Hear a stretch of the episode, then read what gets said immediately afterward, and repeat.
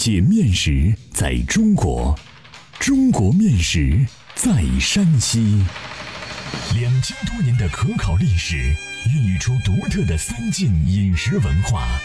面食展现了山西人的睿智巧思，蕴含了深厚的人文底蕴。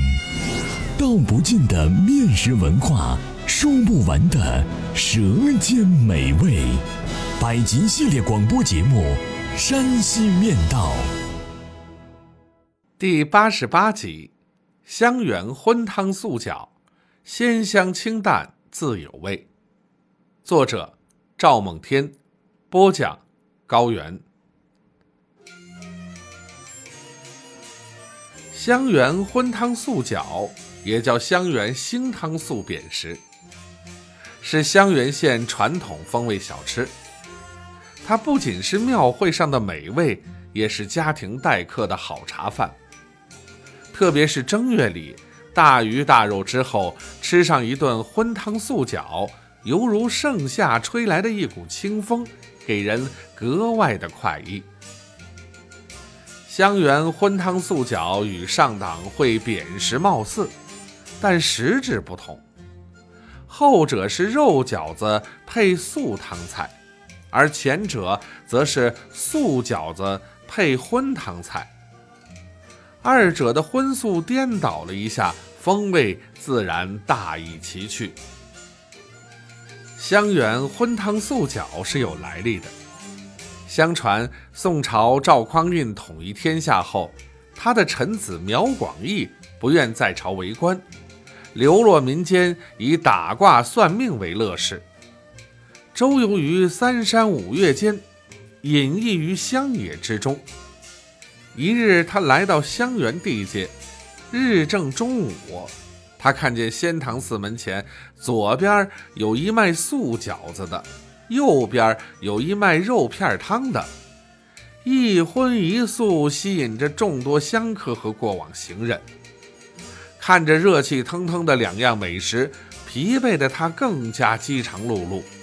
他想各尝一碗，但银两有限，只好各买半碗，兑在一起吃了起来。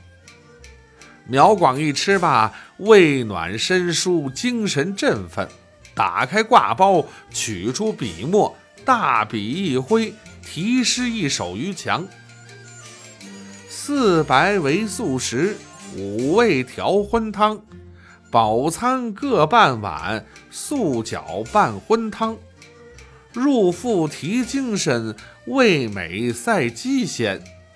劝君常食之，益寿益延年。他走之后，人们才知道此人原是大名鼎鼎的苗广义。于是荤汤配素饺的吃法流传开来，名震上党大地。至今，荤汤素饺在香园民间被奉为待客佳肴。凡到香园旅游或出差的人，不论住宾馆还是宿客栈，都会受到荤汤素饺的招待。人们吃过无不赞叹，对香园平添好感。烹饪荤汤素饺需备以下原料：精粉五百克。带皮五花肉五十克，干粉条二百克，圆白菜二百克，油炸豆腐或白豆腐五百克，水发黄花菜、水发黑木耳各五十克，水发海带、黄豆芽各一百克，粉皮一张。再备精盐、味精、酱油、葱段、葱末、姜片、姜末、五香粉、食油、花椒大料、胡椒粉、陈醋、香菜末各少许。烹制步骤如下，分三步。第一步，包素饺。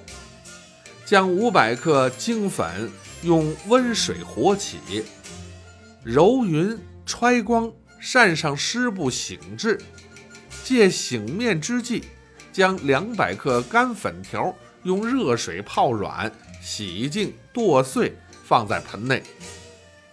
再取二百五十克油炸豆腐或白豆腐和二百克圆白菜分别剁碎与粉条放在一起，并加入姜末、葱末、五香粉、精盐、味精拌匀，之后炒锅放油烧热，下花椒、大料、姜片和葱段，炸香后捞出，把热油泼在粉条和圆白菜上，拌匀即成素饺馅。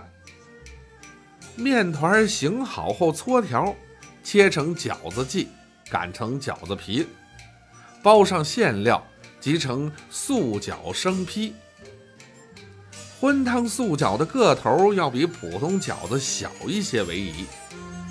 第二步，熬汤菜，将五花肉切成骨排片，将黄花菜去蒂，洗净切段，将水发木耳择净，各大者撕开，将水发海带切菱形块，将粉皮用凉水泡软，撕成小块，将剩余的二百五十克油炸豆腐或白豆腐切成薄片。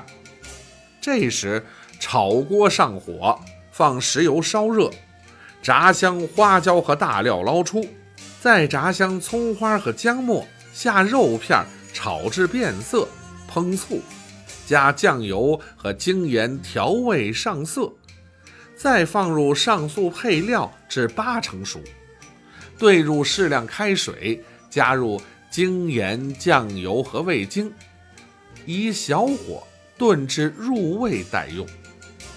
第三步，煮饺，将包好的素饺放入开水锅中煮熟，捞入碗内，每碗放十个为宜，讲究十全十美。